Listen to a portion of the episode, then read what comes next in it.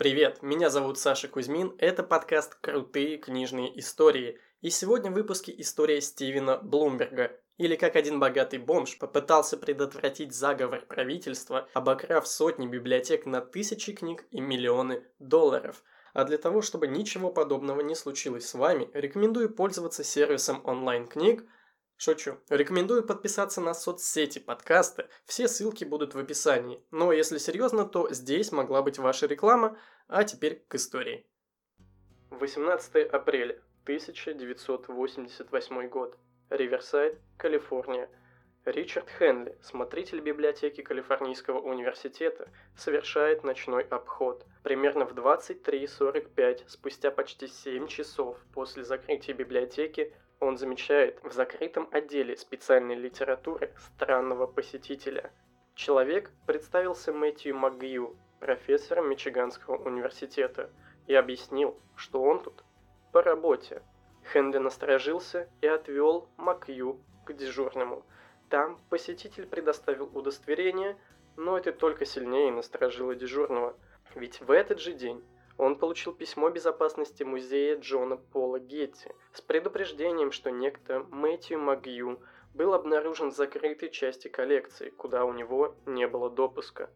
Дежурный вызвал полицию, а смотритель Хенли вернулся осматривать помещение. Чуть позже он найдет портфель, оставленный Магью. В нем он обнаружит множество отмычек, записки о времени работы библиотеки, статью из школьной газеты о том, что местные полиции плохо укомплектованы, и старинные дверные ручки.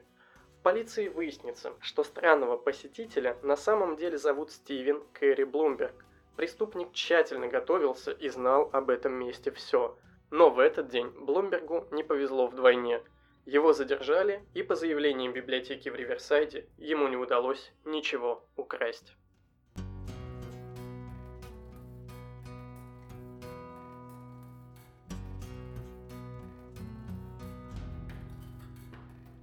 Казалось бы, это провал. Вот тут-то его и повязали, и истории конец.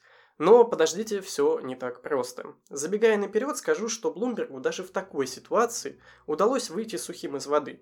После ареста в Риверсайде все наказание, которое он получил, это три года условно и тысячи долларов штрафа за незаконное проникновение и хранение предметов, которые могли быть использованы для кражи со взломом.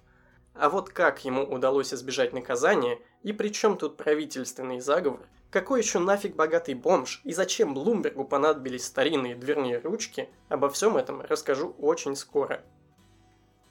Но сначала давайте знакомиться. Стивен Кэрри Блумберг, или как его прозвали потом книжный бандит, родился в 1948 году в Сент-Поле, штат Миннесота. Он рос в благополучной, обеспеченной семье – его отец был успешным врачом, что само по себе приносило неплохой доход. Но настоящее состояние сколотил еще прадедушка Стивена. По имеющейся информации из судебного протокола следует, что прадеда Блумберга звали Мозес Циммерман. Он был еврейско-немецким иммигрантом и во время Первой мировой войны продавал союзникам лошадей, которых разводил на собственной ферме. Сколько точно дедуля смог на этом заработать, неизвестно. Но, судя по всему, в 1967 году в его честь даже назвали город. Помимо продажи лошадей, Мозес занимался коллекционированием. Но не книг, как вы могли бы подумать, а земель недвижимости, которые постоянно приносили прибыль. Впоследствии отцу Стивена даже пришлось оставить работу врачом, чтобы полностью переключиться на семейный бизнес в сфере недвижимости. И несмотря на то, что отец Стивена предпочитал вести скромный образ жизни, сам Блумберг мог ни в чем себе не отказывать, ведь он жил за счет семейного трастового фонда, из которого только Стивену отходило 72 тысячи долларов в год. Стивен был единственным ребенком в семье и очень любил одиночество. Он с большим трудом закончил среднюю школу и никогда не был женат. Проблемы начались довольно рано. Его родители описывают его как не по годам развитого эксцентрика с долгой историей психических проблем и пожизненной одержимостью собирать и коллекционировать старые вещи из заброшенных домов. Вот как, например, говорил отец Стивена о своем сыне. Чудак во всех смыслах. У него был взгляд полный гнева Божьего.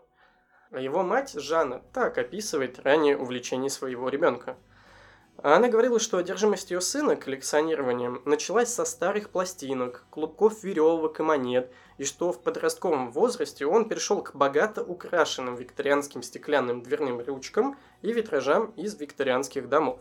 Кстати, страстью к старинным дверным ручкам, как правило, объясняют, откуда у Стивена открылась тяга к коллекционированию. В середине 20 века в Миннеаполисе начался строительный бум. Старые дома сносили, а на их месте начинали строить новые. По одной из легенд, как раз в это время Стивен ходил в школу и каждый день наблюдал грандиозную стройку – и вот однажды, после того, как он несколько недель подряд наблюдал за тем, как сносят здание, один из строителей подарил ему старинный витраж из этого дома. Эта вещь из 19 века настолько впечатлила ребенка, что вскоре ему захотелось большего. Филипп Вайс – это человек, которому впоследствии удастся взять интервью у Блумберга, вспомнил отрывок из судебного протокола, когда пожилого торговца антиквариатом попросили описать э, малыша Блумберга – Тощий маленький парень, грязный. Когда я говорю грязный, я имею в виду как сухая старая сажа. Я помню его глаза. Его глаза были очень заметные. Джентльмен, очень нежный мальчик. Можете ли вы представить 12-летнего мальчика, интересующегося дизайном фурнитуры на двери, дверных петель, оконных проемов? В этот момент он мог видеть красоту. В итоге Стивен стал вторгаться в пустые дома, откручивать дверные ручки, забирать витражи и прочее старье, которое ему приглянулось. Однако вскоре это привело к первым серьезным неприятностям. По словам 72-летнего Генри, врача на пенсии, в раннем подростковом возрасте он был помещен в центр содержания под стражей для несовершеннолетних на 3 месяца. На тот момент ему было 19 лет, и попался он как раз с ворованными дверными ручками. Но и до этого инцидента было много неприятностей. В 15-летнем возрасте Стивену диагностировали шизофрению. Тогда он много раз попадал в больницу, где 12 психиатров диагностировали у него различные диагнозы. Шизофрения, бред, паранойя и компульсивное расстройство. При этом есть информация, что Стивен далеко не единственный в своей семье, кто страдал от психических расстройств. Ну и главный диагноз для этой истории, поставленный Стивену, это библиомания. Вот тут я хочу остановиться поподробнее, ведь библиомания – это не просто тяга к книгам. Говорят, что у людей с этим психическим расстройством нетипичные интерпретации реальности и иной образ мышления, который может быть сдерживающим фактором в повседневной жизни. Есть вот такая выдержка из дела Блумберга. Ему не хватало одной копии. Ему нужно было иметь несколько копий. У него было несколько первых выпусков знаменитой скачущей лягушки из Калавераса – это юмористический рассказ Марка Твена, впервые опубликованный в 1865 году и принесший автору первую известность. Пара в зеленом сукне, еще один в оранжевом или красном, и один, кажется, был в футляре. Подобное поведение – это классический признак библиомании. Больше всего человек, страдающий этим расстройством, беспокоится о том, чтобы иметь в своем распоряжении два или три разных издания одной и той же работы. Это была выдержка из э, шотландского памфлета под названием «Библиомания», который вышел в 1867 году. Тот, кто подвержен этой мании, знает книги только по их названиям и датам, и больше соблазняется внешним видом, чем внутренним содержанием. На самом деле, библиомания давно привлекает некоторых людей. А, Еще Гюстав Флабер был увлечен этой темой, в 1836 году, когда он был еще подростком, он написал рассказ под названием «Библиомания» о Джан Кома, безумном испанце, готовом убить за книгу. Вот цитата из нее. Он любил книгу, потому что это была книга. Он любил ее запах, ее форму, ее название. Уже знакомый нам Филипп Вайс в интервью спросил у Блумберга, читал ли тот книги до того, как потерял всю свою коллекцию. Блумберг сказал, что погрузился в историю, а не в художественную литературу. Он сожалел, что не прочитал первое издание «Листьев травы» Уолта Витмана, но он вспомнил портрет на фронтисписе – Ему нравился тот факт, что Уитмен был небрежным, без костюма. У Блумберга не было времени на чтение. Он был слишком занят передвижением по стране. Часами ехал в одном направлении, потому что ему нравился кофе, который подавали на определенной стоянке, или внезапно вспоминал библиотеку, которую собирался посетить. «Немного здесь, «Немного там», — сказал он. «Я знал, в какой библиотеке что есть». Итак, в 15 лет его отправили в психиатрические больницы в нескольких городах. Уортингтон, штат Огайо, и клиника Меннингера в Топике, штат Канзас. По крайней мере, об этих учреждениях сообщал его отец. Потом Стивена даже отправляли в военные училища, но он сбежал оттуда из-за того, что его заболевание стало усиливаться. Генри Блумберг процитировал слова своего сына, мол, «Глаза, глаза других наблюдали за мной». Кеннет Роудс, это друг и бывший подельник Стивена, сказал, что в результате обучения в военном училище Стивен сказал ему, что поклялся себе никогда больше не чистить обувь и не мыться. И он свое слово сдержал. В целом, как будет заметно дальше из всей этой истории, Блумберг действительно чаще всего держал свое слово.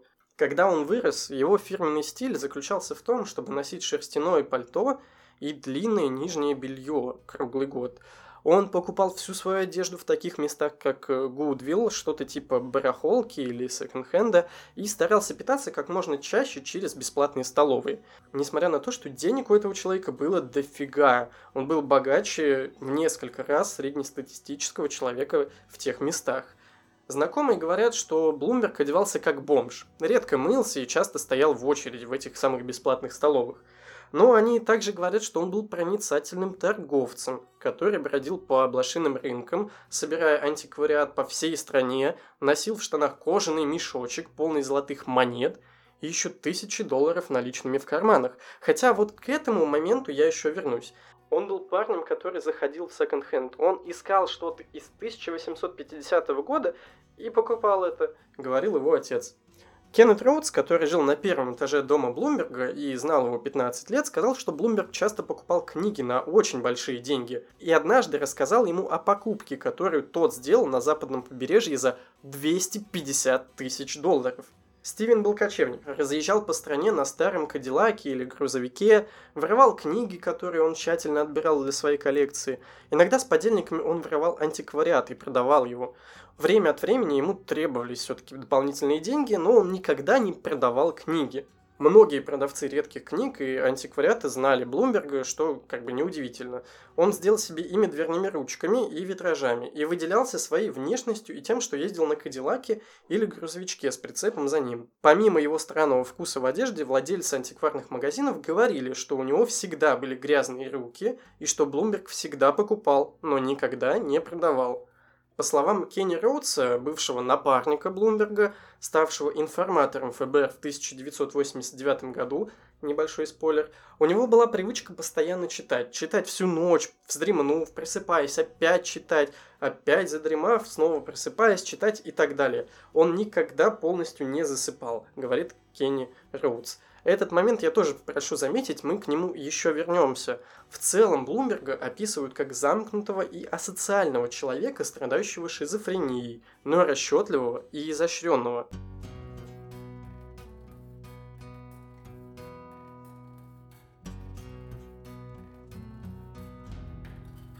Фактически, вот этот его двойной интерес к коллекционированию дверных ручек, витражей, а также редких книг послужил толчком к покупке им дома в Атумве, а также к аренде складских помещений в ряде других городов.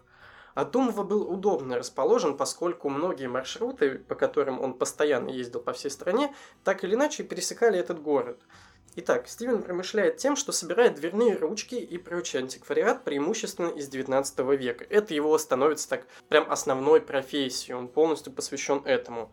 Он накопил сотни этих предметов за годы своего коллекционирования.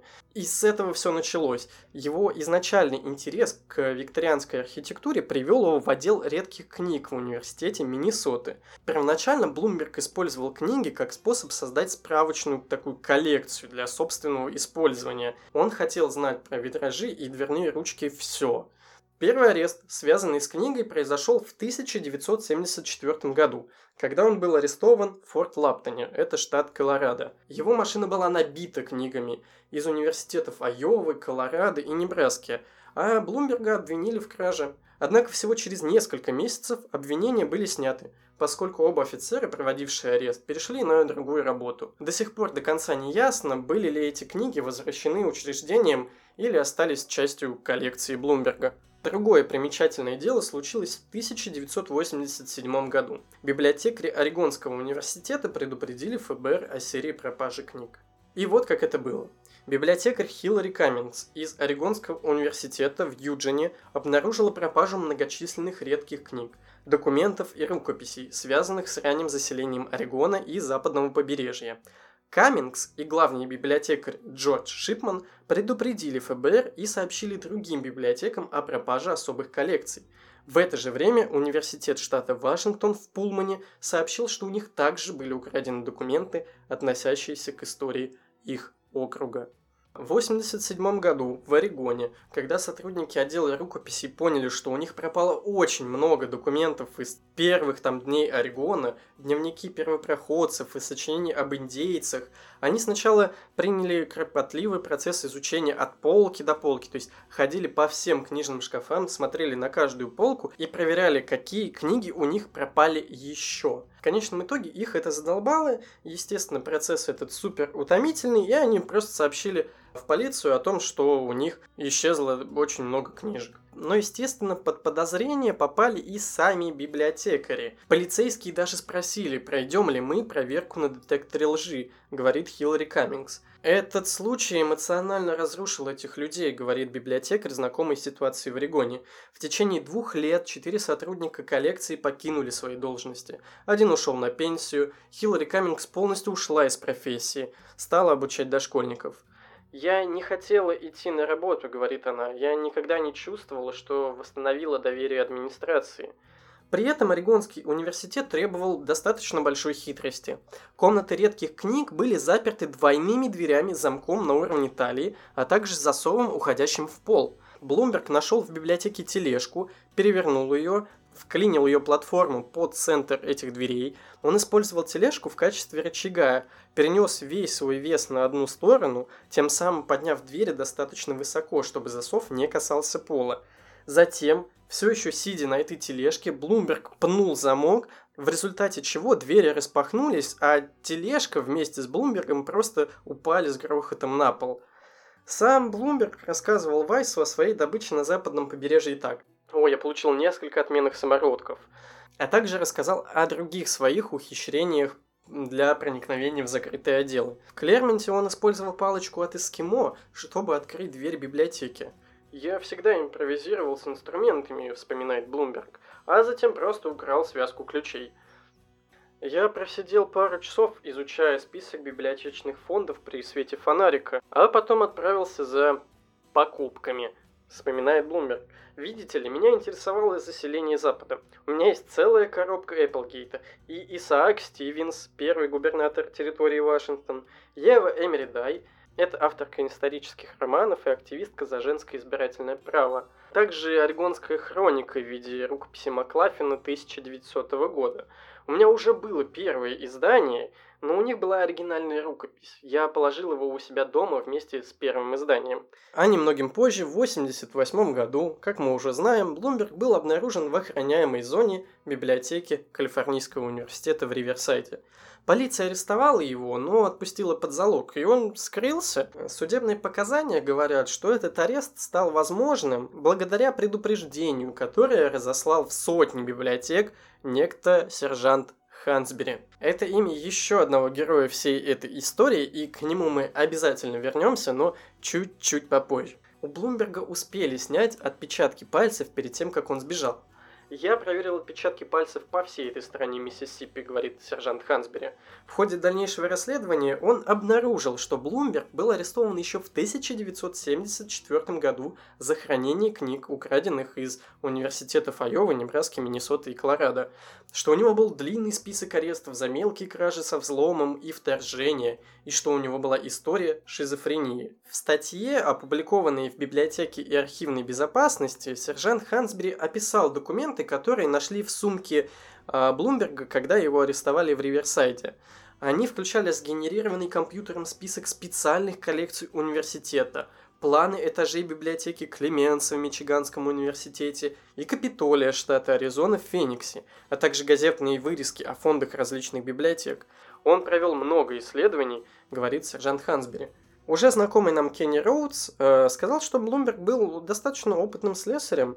Он днем ходил в библиотеку, а ночью уже возвращался за книгами, как будто бы знал, как обойти все эти замки, охранные системы и прочую неурядицу, которая тогда творилась в библиотеках. Блумберг был тихим грабителем. Он избегал систем сигнализации или несколько раз включал их и наблюдал за реакцией службы безопасности. Он пробирался через вентиляционные каналы, очень маленькие зазоры между верхней частью клетки и потолком. В некоторых библиотеках он пробирался по кабелю кухонного лифта, чтобы попасть из открытых зон в закрытые. «Я довольно крут в этом», — вспоминал Блумберг. Однажды он снял панель на шахте служебного лифта, чтобы попасть в шахту, и начал подниматься по тросу, когда лифт заработал. Ему пришлось втиснуться в небольшой отсек в стене, чтобы просто не быть раздавленным. А чтобы попасть в библиотеки Гарварда, Блумберг принарядился и представился уже известным нам Мэтью Магью, чье удостоверение личности он украл, он заплатил за пропуск в библиотеку на 90 дней. Однажды он пришел в библиотеку в массивном пальто с большими внутренними карманами, которые он часто носил, чтобы складывать туда книги. Но на этот раз там скрывалась пара гвоздодеров. Блумберг использовал этот инструмент, чтобы снять цилиндр замка, заменил цилиндр заготовкой, который он принес с собой, а затем отнес оригинальный цилиндр слесарям. Как впоследствии объяснял Блумберг, это был замок Рассела и Ирвина. Эта серия замков была ограничена в Бостоне, и ему пришлось проделать весь путь до Монреаля. Это примерно 5 часов на машине. Прежде чем он смог получить нужный замок с нужными ключами, э, ему пришлось достаточно много общаться. Он говорил, что у него есть многоквартирный дом, что он хочет сдавать его в аренду, и что с безопасностью там вечно проблемы, что вот я хочу, чтобы у меня были вот ваши замки, потому что я им очень доверяю. В итоге он находит мастера, который дает ему нужный э, вот этот вот цилиндр замка с нужными ключами. Э, Блумберг приезжает в Гарвард, меняет просто свою заготовку на то, что он привез, и после этого я ходил туда, куда входили сотрудники. Ключ работал во всех офисах и во всем остальном помещении, говорит Блумберг. Примерно в то же время из нескольких университетов западного побережья были украдены редкие книги и рукописи на сумму более миллиона долларов. Сержант Хансбери говорит, что был ошеломлен размером украденного. Начиная с 1988 года он работал сверхурочно, чтобы отследить книги стоимостью примерно на полмиллиона долларов, которые исчезли из голландской библиотеки в его собственном кампусе в Пулмане, штат Вашингтон. «Я понятия не имел, во что ввязываюсь», — говорит Хансбери. То, что он считал обычным звоночком по поводу нескольких старых книг, превратилось в совершенно новую область полицейской работы. Библиотекарь в его кампусе показали ему образец пропавшего предмета – книгу, изданную на латыни в 1463 году. Необычность этого предмета и в целом преступления настолько зацепила Хансбери, что следующие несколько месяцев он полностью посвятил себя этому делу. Он обзванивал библиотеки, проверял любые зацепки, с которыми сталкивался. Он прочитал все, что только смог найти о предыдущих случаях кражи книг.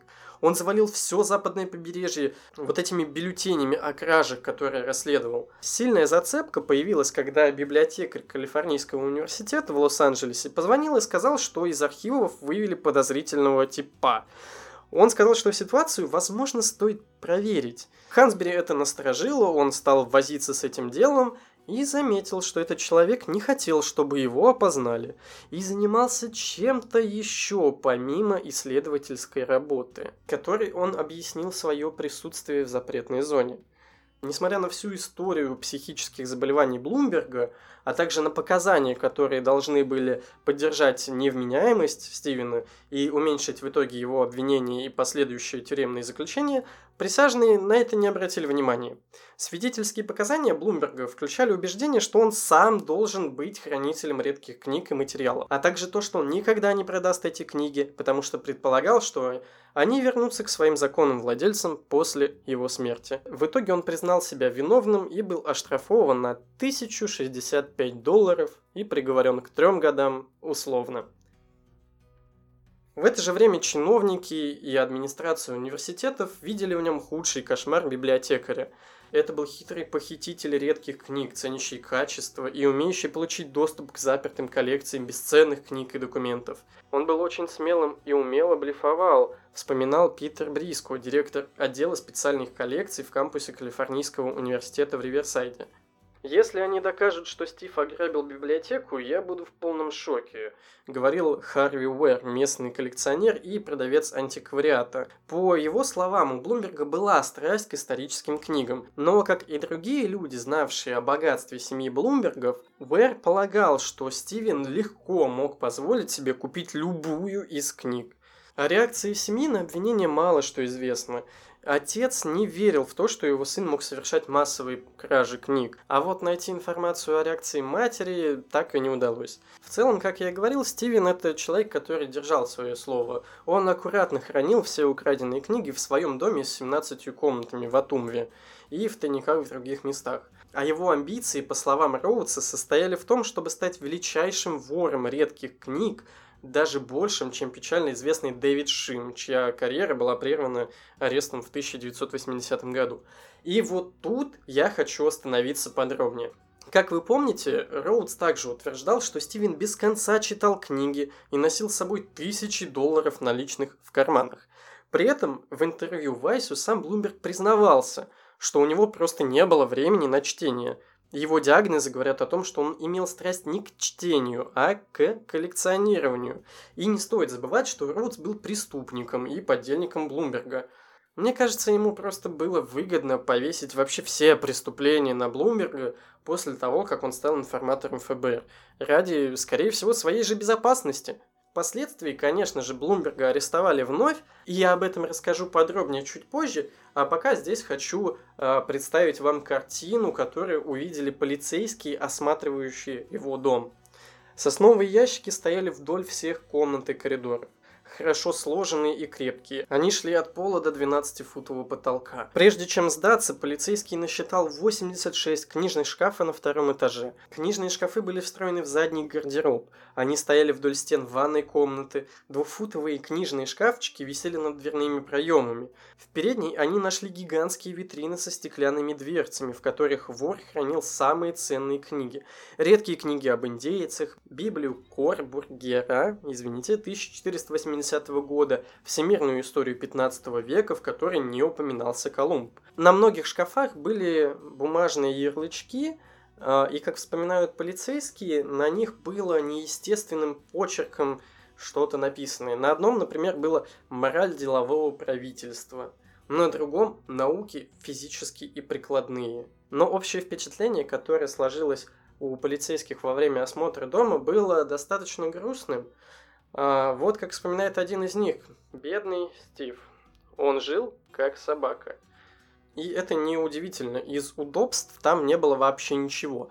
А, даже кровати-то толком не было, не говоря уже там про кухню, про еще какие-то места, где можно что ну, бытовое поделать. В основном все было просто завалено книгами, коробками, шкафами, э, каким-то старьем, ручками. Короче, это был такой склад скорее, нежели жилое помещение. Оно и неудивительно, ведь книжный вор пытался воссоздать давно минувший мир – Время, когда, как он позже сказал Вайсу, все еще существовало качество. Он избегал бумажных денег. Сосед Харви Уэр описал такой случай. Однажды он пришел ко мне в гости на ужин, и после этого моя жена долго мыла со специальными средствами стол и стулья, на которых он сидел. Когда он уже начал уходить, он протянул руку к своей промежности, достал оттуда кожаный мешочек и высыпал в руки моей жены золото. Как выяснилось потом, там было золото на 35 тысяч долларов. Вот такой вот у нас необычный персонаж, который ходит в длинном пальто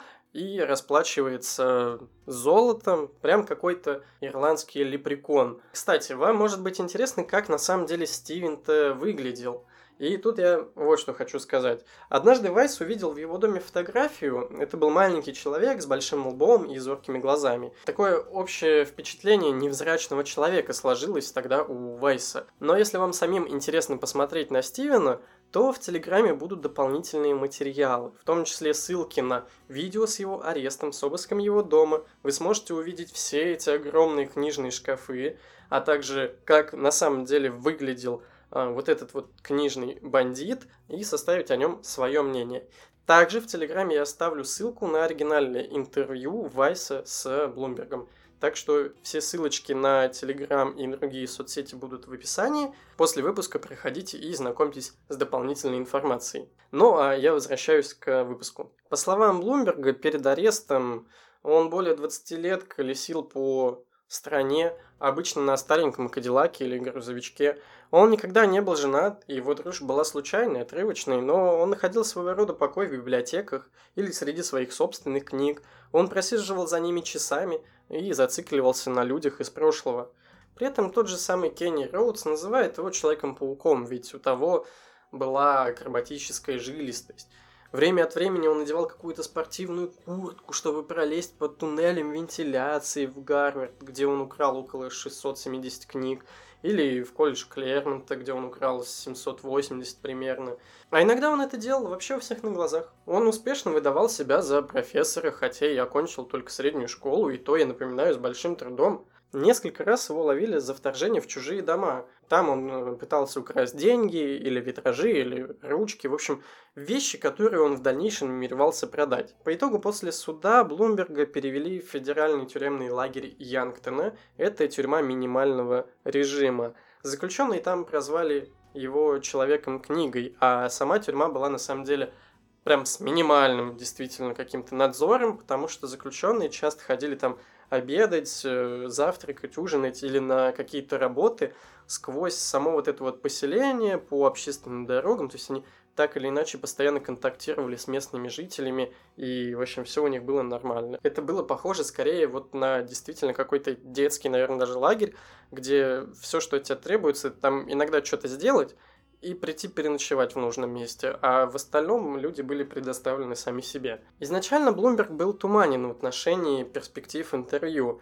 Что касается большей известности, у меня смешанные взгляды, но я действительно чувствую, что мне нечего скрывать. Как вы знаете, миллионы, которые они забрали у меня, не были коммерческим предприятием. Так началось общение Блумберга с Вайсом. При этом Вайс отмечает, что речь Блумберга была приправлена горечью, но в ней никогда не было ненормативной лексики, но при этом были проблески утонченности. А орфография человека книги, как вспоминает Вайс, была оригинальной. В письмах он мог делать совершенно какие-то глупые ошибки. А, он приводит несколько примеров, но я вам так скажу, там, например, он пишет а, слово жертвы, victims, Виктомс, например. Но перед самим интервью у него было условие. Вайс должен был поехать в Атумву раньше, чем выйдет Блумберг, для того, чтобы посмотреть места, дом и найти некоторых людей. Также он попросил проверить, есть ли машины на его стоянке, которые находятся за кухней. Конкретно его интересовали две машины. Это Кадиллак 1960 года и сине-белый Oldsmobile 55 -го. Когда Вайс приехал туда, он встретил Гейба, это сосед Блумберга, и спросил его, а куда делись машины, потому что их он не обнаружил. В итоге Гейб сказал, что местные дети просто начали в них там кидаться камнями, прыгать на них, потому что они давно стояли заброшенными, э, и им казалось, что ну ничего им за это не будет. В итоге машины были эвакуированы на какую-то стоянку. При этом Гейб сказал, что он не очень-то и любит Блумберга, что от 50 до 80 тысяч долларов в год, которые Блумберг получал из своего трастового фонда и партнерства, созданного его отцом, вдвое превышали ту сумму, которую люди привыкли здесь зарабатывать. Он проникся своей важностью чрезмерно. Я не знаю, как это сформулировать. Он думал, что сделал здесь что-то очень важное, сказал Гейб. Когда Вай спросил его, что это значит, тот просто дал ему пачку писем – Блумберг посылал ему эти письма вообще по любому поводу и без. Там были рождественские открытки, какие-то поздравления, что-то похожее на «Привет, как дела?». И в одном из этих писем а, Блумберг предложил создать комитет по сбору денег на установку бронзовой статуи в парке Атумва прямо возле библиотеки. Там должна была быть фигура Стивена Блумберга в его знаменитом пальто с большими карманами, пришитыми внутри, но в целом Гейбу это показалось какое-то издевательство уже. «Я не хочу иметь с ним ничего общего», — сказал он. «Он прислал мне столько писем, а я на всех написал вернуть отправителю. Он гений. Он мог бы украсть Форт Нокс. Вот-вот. Но он там, где ему место». Вот мы и дошли до момента, как, собственно, Блумберга ловили. Здесь я расскажу и про самого книжного бандита, и про Кенни Роудса, и про самого сержанта Хансбери. И история начинается так.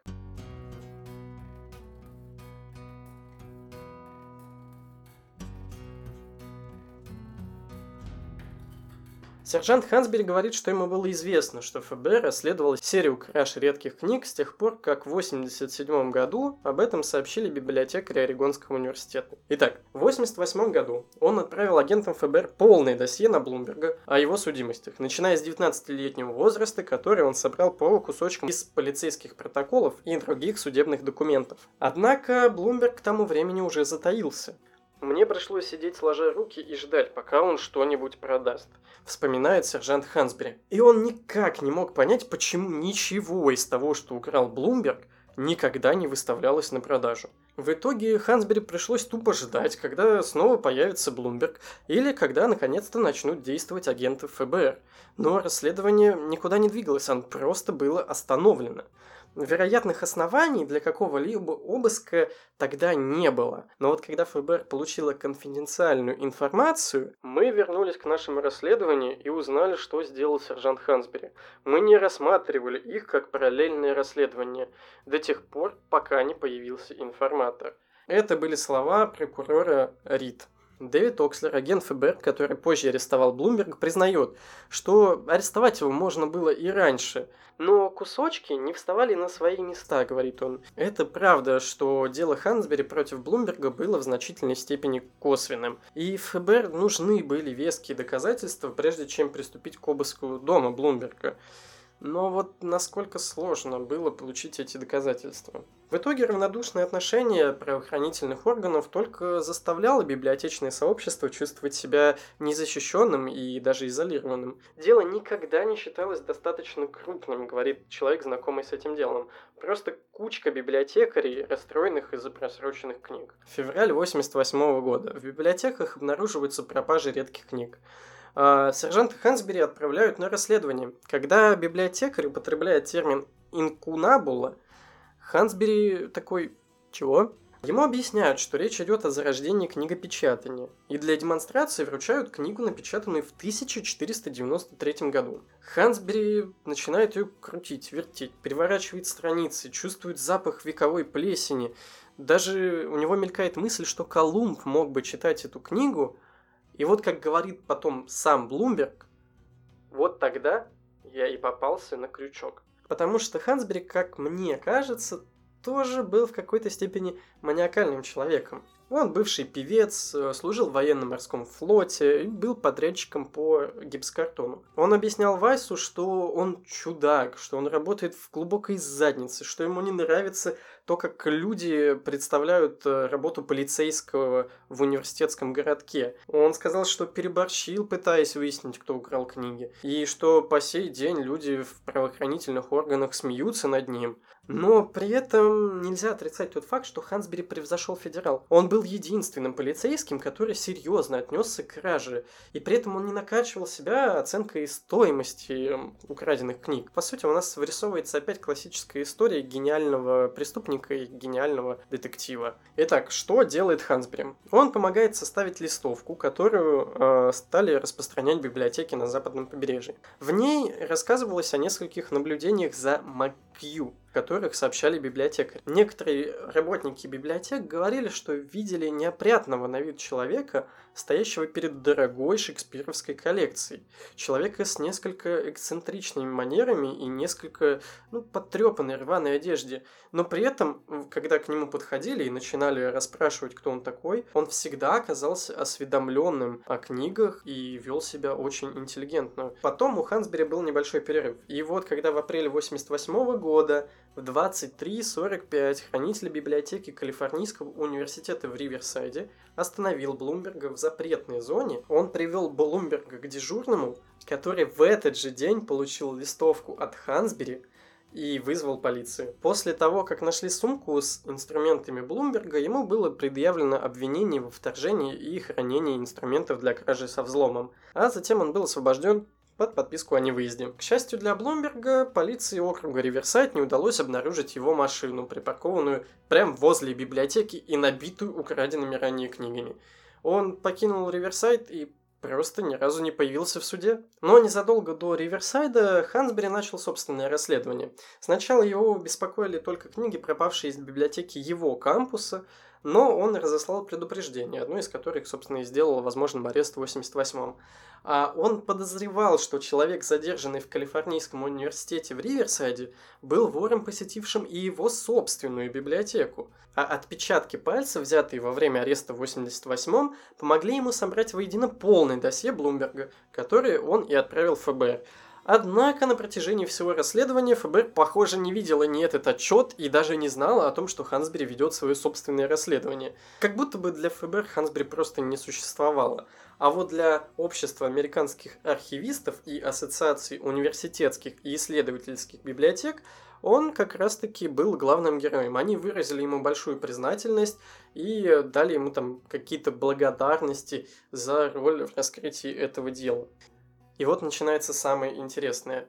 В 89 году Кенни Роудс, бывший напарник, подельник и просто старый друг Блумберга, поступил на зарплату ФБР в качестве информатора. И дело начинает двигаться – Информация осведомителя позволила следователям получить ордер на обыск дома Блумберга в Атумве.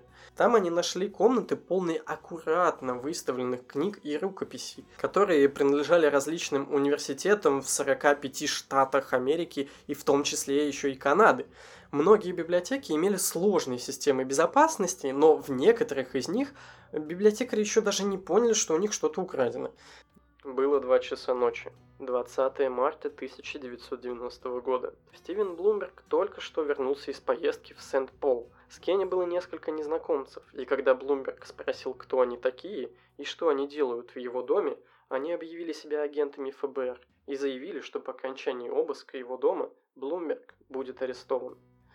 За дверями номер 116 под Джефферсон-стрит старого дома из красного кирпича, стоящего на вершине холма, был целый этаж, заставленный антиквариатом включая пластинки, картины, ковры и прочее. На втором этаже было 9 комнат, все они были от пола до потолка заставлены почти 24 тысячами книг и рукописей, которые на тот момент оценили в 20 миллионов долларов. В итоге Стивену предъявили обвинение в краже более 23 600 редких ценных и прочих книг из 268 или более университетов и музеев 45 штатов, двух канадских провинций и Вашингтона, округ Колумбия.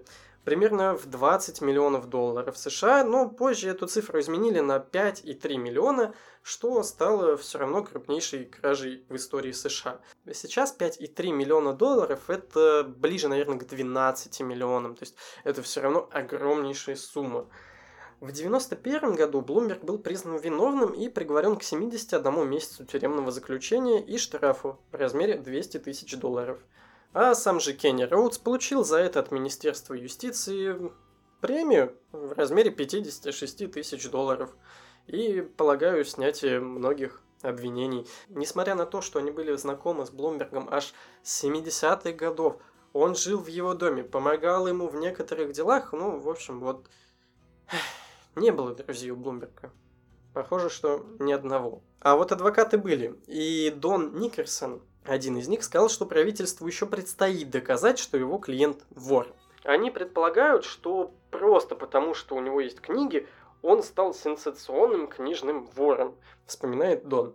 Блумберга арестовали в 90-м, судили в январе 91-го, а приговорили уже в июле на отдельном судебном процессе. Дело Блумберга, как писали газеты, ознаменовало собой единственный случай, когда в американском суде для объяснения последствий криминальной библиомании использовалась защита «невиновен» по причине невменяемости. Но присяжным потребовалось всего 4 часа, чтобы признать его виновным.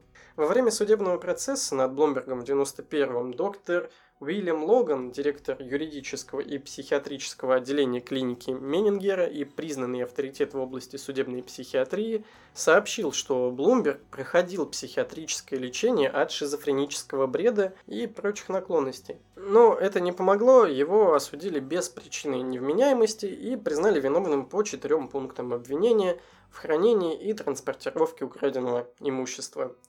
По словам сержанта Хансбери, дело Блумберга было безусловно самым захватывающим, над которым он работал за 10 лет службы в кампусе. Это, говорит он, был мой личный Аль Капоне. Ну, а теперь давайте рассмотрим влияние, которое оказало дело Блумберга а, на общество и библиотеки. Сотрудник Гарвардской библиотеки Роджер Стодарт говорит, в прежние времена повсюду было принято не признавать факт ограбления библиотеки, не сотрудничать с полицией, не возбуждать судебное преследование, не разглашать это в газетах и не доводить до судов. Ни один библиотекарь не хотел прослыть простофилей, чья ответственность была скомпрометирована кем-то, кто помог себе с общественным достоянием. Но я не думаю, что сегодня требуется мужество, чтобы встретиться с прессой и признать, что эта библиотека потеряла, скажем, тысячу книг. А здесь у нас есть мистер Адамс, которого поймали семью сотнями из них, а вот тут его друг книготорговец с тремя сотнями. И мы собираемся их преследовать. Мы перешли к здоровому, реалистичному отношению к грабежам.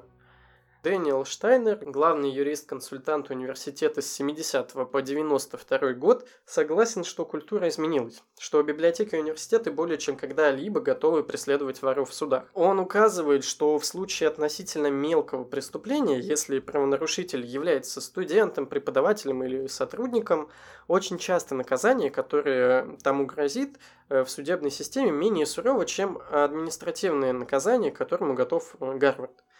Таким образом, студента, увлеченного в краже в магазине, могли на время выгнать из Гарварда, но в суде с ним ничего бы не случилось. Для Гарварда это большое дело, говорит Стайнер, но не для полиции. Они целыми днями занимаются убийствами, изнасилованиями, избиением жены и жестоким обращением с детьми. Но после дела Блумберга реакция университетов на ограбление сильно изменилась. По заявлению Сидни Верба, директора библиотеки Гарвардского университета, все еще существует дилемма. Я полагаю, в связи с любым типом преступления, это возможность э, наследования, так сказать. Если вы рассказываете кому-то, что, например, э, есть человек, который что-то украл, он может подумать, хм, это была хорошая идея, почему бы и нет? Может, я тоже так сделаю? И библиотеки всегда боятся раскрыть свою уязвимость. Но важно, чтобы вы ясно давали понять, что кража – это действительно серьезное преступление. И вот моя любимая реакция на это дело. Было признано, что попытка задержать этого сукиного сына стоила больших денег, пару сотен тысяч долларов. Это не считая времени, когда крупные люди в университете сидели без дела, пытаясь выяснить, что, черт возьми, происходит. На сержанта Хансбери это дело тоже, безусловно, повлияло. Стоит начать с того, что это звание он получил за работу над делом Блумберга. А общество американских архивистов и ассоциации колледжей и исследовательских библиотек выразили ему признательность. Где-то даже была информация, что для него сделали бесплатный пожизненный читательский билет во всех этих библиотеках, и что они пообещали никогда с него не брать штрафы там за просрочку несданных вовремя книг. А, сам Хансбери говорил, что планирует остаться работать в кампусе, но также надеялся еще э, начать работать консультантом университетских библиотек по предотвращению краж. И он даже начал проводить семинары по библиотечной безопасности. Но возвращаясь к его маниакальности, то, о чем я говорил ранее, хочу привести вот такую э, цитату, которую он говорил на одном из открытых, собственно, семинаров. Библиотеки должны быть менее удобными для пользователя и более заботящимися о безопасности, говорит он. Люди, которые воруют книги, делают это безнаказанно, но они крадут наше историческое наследие. Что ж, очень на самом деле перекликается с тем, что говорил сам Блумберг. К мыслям преступника мы еще вернемся отдельно, просто сейчас хочется отметить, что два маниакальных типа схлестнулись опять. Ну, господи, кто бы ожидал. Сами же библиотеки иногда и вовсе не знали, что у них что-то украдено. Некоторые узнавали об этом только когда к ним приезжали ФБР и возвращали определенные книги. Потом на безопасности помешались э, все – был даже опрос, который разослали 170 учреждениям, которым были возвращены книги. Из этого опроса есть несколько интересных выводов. Только 14 учреждений знали, что Блумберг посещал их и забирал у них книги. Из 170. И в этом же опросе э, спрашивали, проводили ли учреждения регулярную инвентаризацию своих книг до Блумберга. И только 42 из 143 учреждений это делали. Это дело также повлияло и на ФБР. После него ФБР стали вмешиваться в случаях, когда кража превышает 50 тысяч долларов. А до этого дела они принимали участие только в расследованиях, касающихся торговли между штатами. Эта часть для тех, кто любит подробности. Здесь я расскажу о наиболее ценных э, и редких книгах и предметах, которые Блумберг украл за всю свою карьеру, так сказать. Так вот, у него было первое издание «Хижины дяди Тома». Это в Америке вообще считается одна из э, самых значимых книг. Э, «Исповедь веры», первая книга, изданная в Коннектикуте. 25 коробок с редкими материалами, описывающими раннюю историю Орегона, э, Библия епископов XVI века. Сам Блумберг утверждал, что за три года он собрал 100 инкунабул, в том числе Нюрнбергскую угу, хронику 1493 года, которая была переплетена в телячью кожу и инкрустирована слоновой костью. То есть ну, красиво, наверное. А еще он пытался собрать полную версию Замарана 80. Это первое издание главных книг по истории Калифорнии. Всего там 80 книг, и на данный момент существует всего 4 человека, которые собрали полную коллекцию. Когда ФБР провели в его доме обыск, началась работа по выяснению того, из каких, собственно, библиотек они были вынесены. Ну и понятно, что предстояло все это вернуть владельцам. Это была просто ужасающая работа, которая всех повергла в шок. У тебя есть 24 почти тысячи неопознанного чего-то, которое надо вернуть кому-то. В общем, было решено изначально это все дело каталогизировать, по крайней мере, хотя бы минимально, чтобы потом выпустить список и разослать по библиотекам, а вось они там сами что-нибудь вспомнят и приедут. Библиотеки до сих пор спали, они не спешили заявлять о пропаже книг, многие просто об этом не знали. И вот год спустя после ареста Блумберга проект OCLC перечислил 19 тысяч книг, которые использовали в качестве доказательств в суде в специальной онлайн-базе данных под названием «Возвращение книги». OCLC даже сняла видео по этому делу под названием «Проект Амаха. Приключения редких книг». OCLC разослала это видео вместе с годовым отчетом, я так понимаю, своим э, акционерам, а также во все библиотеки, которые пострадали от рук Блумберга.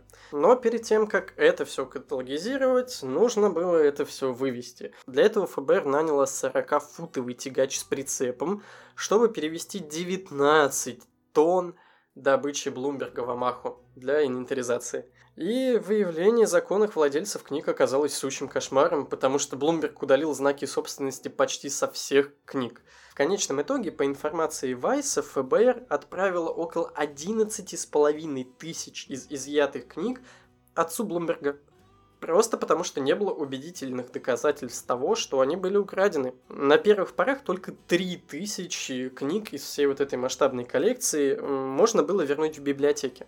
Роджер Стодарт отправился на склад в Амахе, чтобы попытаться идентифицировать книги, принадлежащие Гарварду. Он нашел 670 из них на сумму 75 185 долларов. Э, но он уверен, что на самом деле их должно быть больше. Многие книги, которые удалось идентифицировать Стодарду, были из рыболовной коллекции Гарварда. Когда-то они принадлежали Дэниелу Ферингу, мэру Ньюпорта, это штат Род-Айленд, в 1890-х годах. У этих книг были характерные полупереплеты из зеленого софьяна и мраморных дощечек. И вот как о них вспоминает сам Блумберг. Меня заинтересовал Феринг как личность. Я не думаю, что Гарвард даже заботился о Феринге. Библиотека Гарварда похожа на огромный склад, полный книг. Они были вроде как просто в подвале, в углу, и никто ими даже не пользовался. Бумага окислялась. Эксперты из университетов и продавцы редких книг, с которыми консультировались ФБР, сказали, что книги и рукописи могут стоить около 20 миллионов долларов и даже больше. Но на самом деле там были и супер бесценные экземпляры, включая Библию 1480 года, нотную книгу 8 и три полки с инкунабулами, книгами, которые напечатали до 1501 года. Представьте, как удивились э, агенты ФБР, когда пришли обыскивать его дом, ведь там было все завалено книгами, просто каждый уголок, там книги были даже в туалете. Одно из окон, кстати говоря, э, Блумберг даже заколотил. Когда Вайс спросил его, нафига он это сделал, Блумберг сказал, а толку? Окно заставлено шкафом с книгами. Я все равно не вижу из него солнечного света. Поэтому он просто заколотил его досками с наружной стороны. В доме агенты нашли письма конца 19 века индийского генерала Джорджа Крука и четыре западных путевых журнала начала середины 19 века. Предметы на сумму 45 тысяч долларов были украдены из Орегонского университета в начале 88-го. По словам сотрудников библиотеки, в их число входят пропавшие без вести письма первопроходцев, их дневники, путевые журналы, договора и железнодорожные записи, и что на самом деле из Орегонского университета пропало предметов на сумму 662 тысячи долларов. ФБРовцы также нашли рукописи, опубликованные еще в 1309 году, Библию, напечатанную вручную в 1480, епископскую Библию и три полки с инканабулами – это книги, которые были изданы между 1450 и 1530 годами. Так называемый период колыбели книгопечатания после изобретения печатного станка Гутенберга. Но в коллекции Блумберга были и какие-то приоритетные, скажем так, направления. В ней было очень много из истории ранней Америки, индейской культуры, все, что связано с первопроходцами, городским планированием, железными дорогами – Защита в суде заявляла, что Блумберг пытался спасти забытый мир от системы, то есть библиотек, которая пренебрегала им. Иногда он даже писал карандашом на полях книг э, комментарии, восхваляющие индейцев и бронящие другие авторитеты, типа «преклони колени» или «съешь свинью». Библиотекари даже взяли на себя обязательство сохранить комментарии Блумберга после того, как им вернули книги из ФБР. А вот теперь немножко залезем в голову преступнику и посмотрим, собственно, о чем он думал, как он оправдывал себя, зачем ему это было надо и, в общем-то, как он такой жизни-то докатился. Доктор Логан сообщил во время суда, что Блумберг намеревался сохранить или спасти украденные им материалы от того, что он считал уничтожением – Блумберг считал, что правительство замышляет лишить обычного человека доступа к редким книгам и уникальным материалам, и поэтому он стремился освободить их, пытаясь помешать правительственному заговору. В общем, да, это все, что касается правительственного заговора, но тем не менее в представлении Блумберга он имел место быть. Блумберг признался, что видел себя хранителем вещей, которые взял. Он сказал, что никогда не продаст их, потому что считает это нечестным. Он предполагал, что предметы будут возвращены законным владельцам после его смерти, или, по крайней мере, перемещены в другое хранилище, которое сможет о них позаботиться. Стивен делал это не ради денег. В рамках своей защиты от невменяемости на суде он утверждал, что считает себя хранителем викторианской эпохи. Судебное разбирательство, однако, показало, что Блумберг был не столько чудаком, решившим освободить книги, которые хранились в библиотеках, сколько расчетливым и изощренным вором. Он грабил не только крупные учреждения, он поразил и небольшие библиотеки, в том числе ту, которая обслуживала менее 350 человек.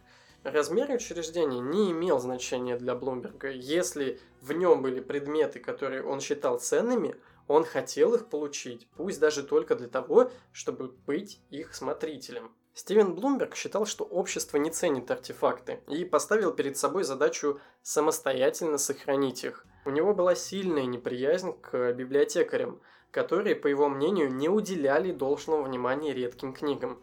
У него был особый интерес к индейской культуре, к городскому планированию, железным дорогам и, возможно, это память о своем прадедушке и ранней Америке. Согласно материалам из судебного дела, в его доме книги были расположены по таким местам, как Калифорния, Иллинойс, Огайо, Новая Англия, а книги, представляющие для него особый интерес, хранились в футлярах, защищенных стеклом.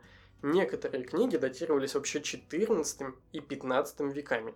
Он ненавидел истеблишмент и все современное. В одном из первых писем, который Блумберг отправил э, Вайсу, он рассказывал про особняк, которым он когда-то владел в центральной части Миннеаполиса. Мол, вы можете увидеть его шоссе на Элиот-авеню. Это великолепное кирпичное здание с башенкой, которое сейчас используется как детский сад.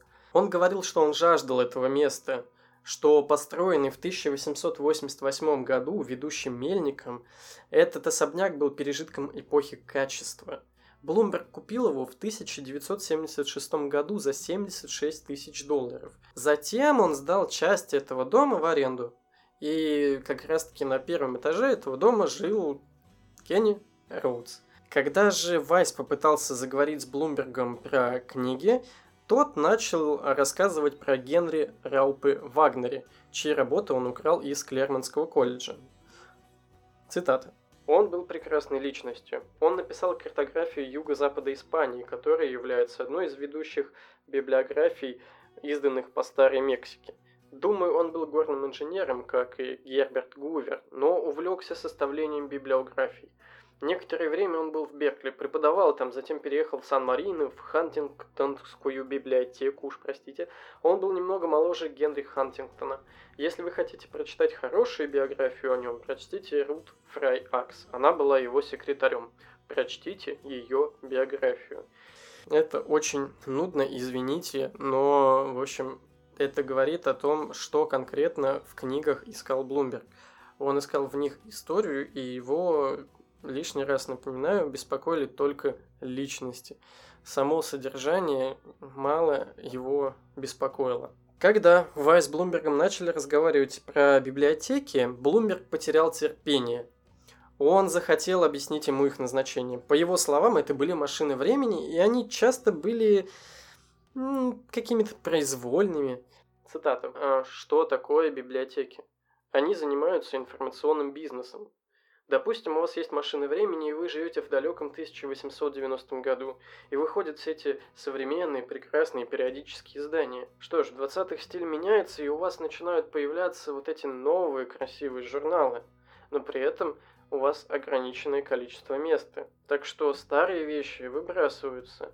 60-70 лет спустя, неважно. Блумберг объяснял, как устроена его собственная библиотека. Передняя комната была Калифорнией, а задняя часть дома Новой Англии. Вы проходите через Миннесоту, Иллинойс и так далее. Ванная была местом для сортировки, и, конечно, всегда было приятно иметь что-нибудь под рукой, что можно было бы взять, чтобы почитать в уборной.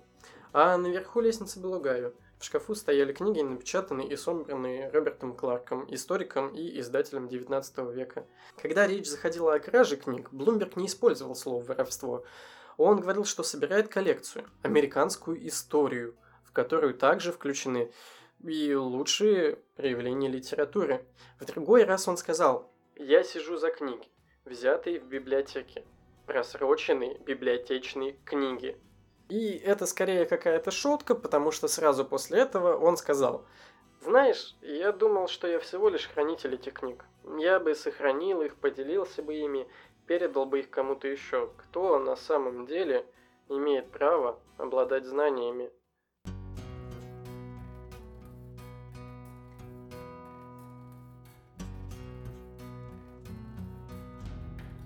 Стивен Блумберг был освобожден из тюрьмы 29 декабря 1995 года, отбыв 4,5 года приговора и, как говорят, после этого жил со своими родителями в Миннеаполисе.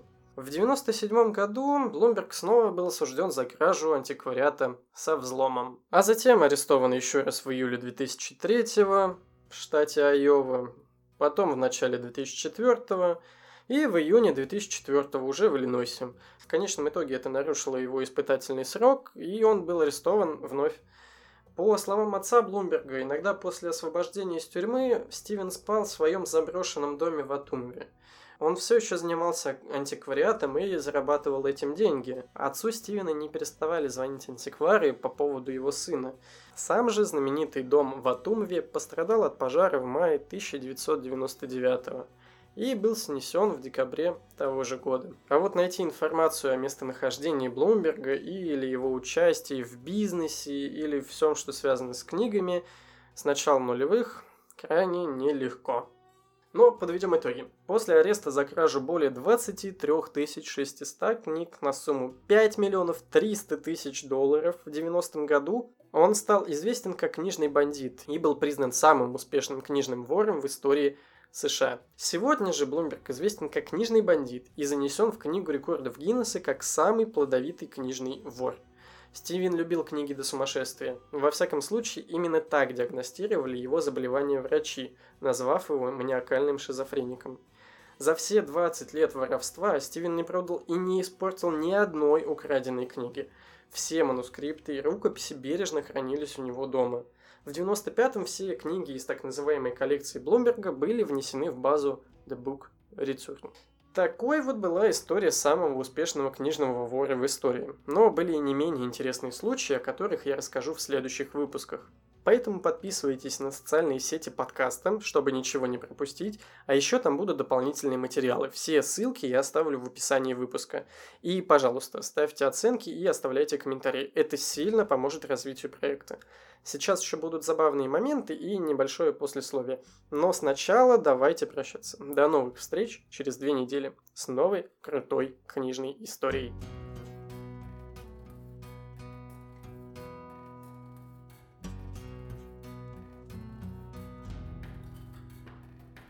В середине 20 века в Миннеаполисе начался строительный бунт. Бунт. Строительный бунт. Берем палки и ломаем. Один из известнейших приемов, приемов, да, прием, прием. Саша, в будущем извини, что тебе это придется резать. Это послесловие к первому выпуску. А, я записывал более четырех часов и Оказалось, что это сложно, а, хотя, казалось бы, надо просто говорить на протяжении какого-то времени, но нет. На подготовку самого выпуска ушло больше недели, и я надеюсь, что в итоге вам понравится. Так что оценивайте, в принципе, строго, как хотите, пишите все замечания, все пожелания. Буду рад любой обратной реакции – и сейчас я пойду его монтировать, а вас жду в соцсетях проекта. И либо здесь. Ну, в общем, пишите свои мнения. И главное, делитесь, пожалуйста. Ставьте оценки и делитесь подкастом со всеми, с кем только можете. В дальнейшем нас ожидают еще более интересные истории. И постараюсь их делать чуть-чуть покороче. Потому что я предполагаю, что тут, ну, часа полтора, наверное, выйдет. Уж извините, пожалуйста. Ну, в общем, спасибо. До свидания.